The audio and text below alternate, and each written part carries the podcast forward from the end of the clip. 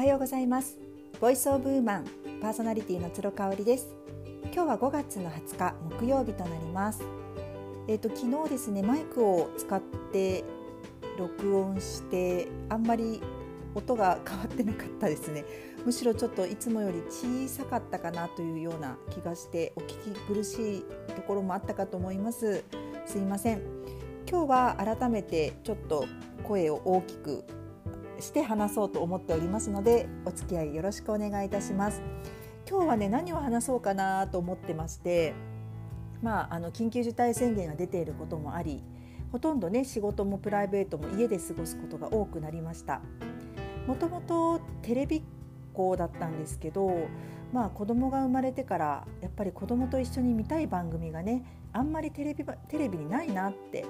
思ったこととまあ、子供がすごい好きな番組は私があんまり好きじゃないっていうところでねあんまりこうテレビを見なくなりましたよね。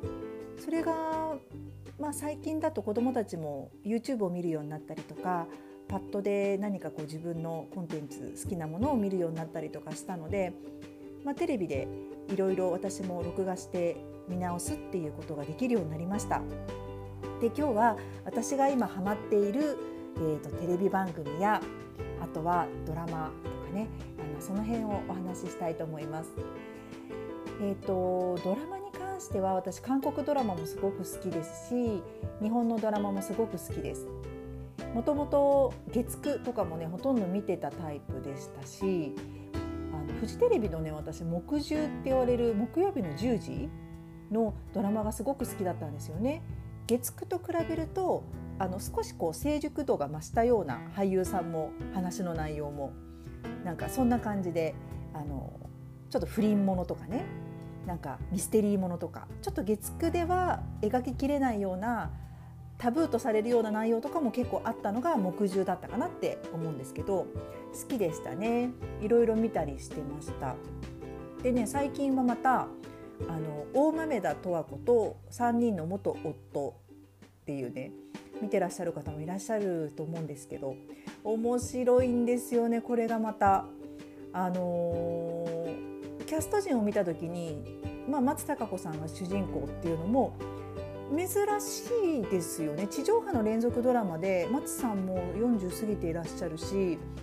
まあ、舞台とかっていうイメージが映画とかね舞台っていうイメージがあったのであなんか久しぶりの連ドラなのかなと思っててであの松田龍平君が出てた時にであの内容を見たと空気感を見た時にあれ？これなんかカルテットと同じ人が作ってるのかなって思ったんですよね。でなんか人に聞いたらそうだっていうのを教えてもらってああなんかやっぱり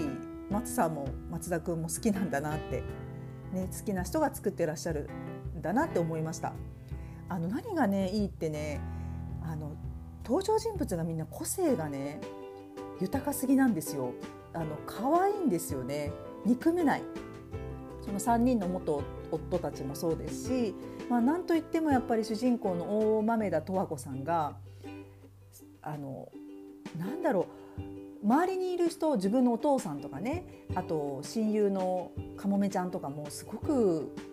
こう言っちゃってる感じの人な人たちなんですけどそれをこうちょっとこう困ったような顔で見ているけれどもいやいや十和子あなたが一番変だよっていうねなんか突っ込みたくなるようななんかそんな感じですね。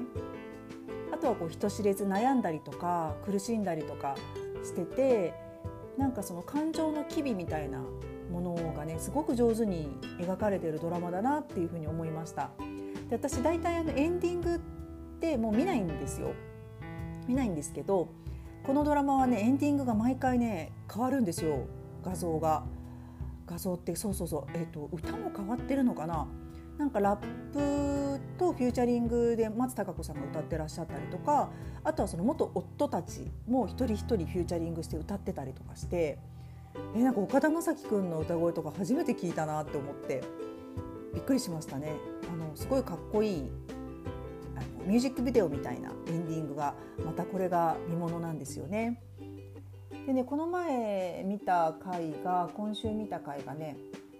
ちょうど昨日放映だったんですけど大豆田歌子さんがほとんど出てこない回だったんですね。なんか第一章完結編みたいな感じで完結完結みたいな感じでね。やっぱりね十和子さんが出てこないとちょっと面白みが欠けるんですよね。十和子さんとその3人のちょっと変わった夫たちとの絡みがすごく面白いし十和子さんとちょっと言っちゃってるお父さんとかかもめちゃんとのやり取りが面白いんだなって思いながらああ十和子さんやっぱりもっと出てほしいなって思いました、まあ、来週からまたねあのヒロインなんで出出るとは思うんですけど。劇中のね洋服もすごく素敵なんですよね。私が持ってるザラのロングジレなんかもスタイリングに入ってたりとかして。うん。インスタグラムを見てタグ付けされてるブランドを拝見すると地味中が多い気がするけどまあでもカバンとかも結構ハイブランドをね持ってるんですよ。セリーヌのバッグとかトッツだったりとか。うん。あのすごく勉強になりますね。あの私と同じショートヘアなのでショートヘアのあのコーディネートのコツみたいなものも結構わかるかなって思うので本当にこうターゲットが40代50代ぐらいの女性にしてるんだなって思いますね。まさにドンピシャな私のあの世代向けのドラマです。あとはねあの韓国ドラマでえーと、始まったばっかりなんですね本国でも。まだね4話までしか配信されていない「マイン」っていうね韓国ドラマがあるんですよ。私ね韓国ドラマは本当にハマらないように気をつけています。10年前ぐらいにね関西に越してきてすぐぐらいの時にまあ長男がいたんですけどまだもう1歳未満でもうほとんど寝てるとかなんか会話もできないっていう状態で、まあ、子供がこう冬とか公園行けない時とか病気とかで、あの寝てる時とかね私もずっと家にいなくちゃいけない時にあのチャングムの誓いっでねチャングムこれにねハマってしまってもうね夜中まで見てたりとかしてあれね100何話まであるんですよ。本当に面白くってあもうそっからちょっと気をつけようって日常生活に支障をきたしまくったっていうあの思い出がありまして苦い思い出がありましてそれからね本当に気をつけてて誰かにこれすごい面白いよって言われてもすぐに飛びつくのはやめてたんですよ。ただ去年、うん、まあイテウォンと愛の不時着がバーッとブームになった時になんかね友達と話してる時にいやイテウォンってかおりちゃん絶対学ぶ気づきがたくさんあると思う作品だよって言われたんです。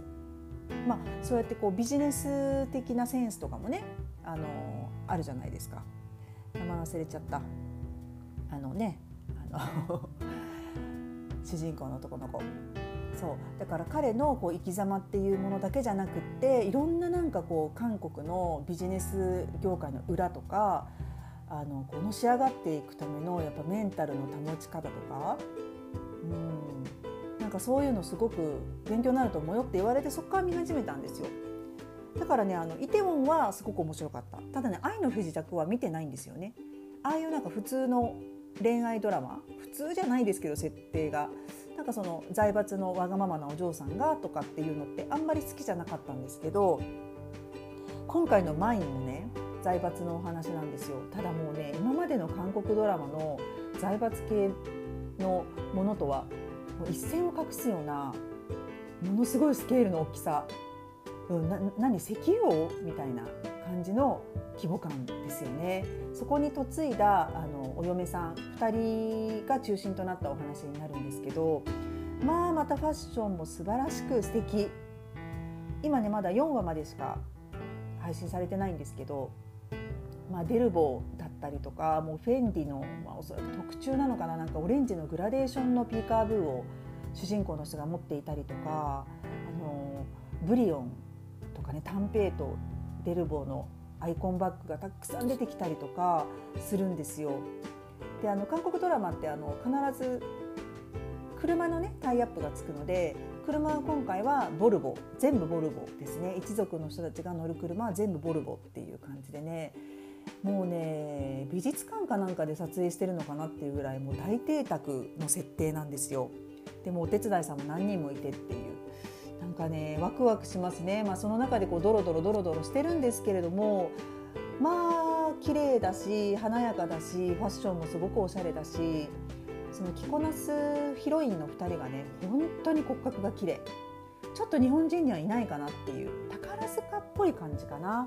なんか本当にこうマニッシュな格好をしても肌見せのドレスを着ても決まるっていうようなね、まあ、身長も高くていらっしゃるんだと思うんですけれども、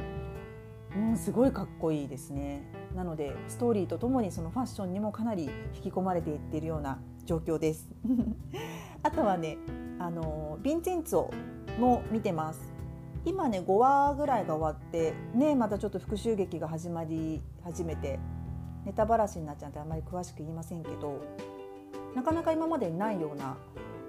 スケールの感じですよね。イタリアから来た韓国系、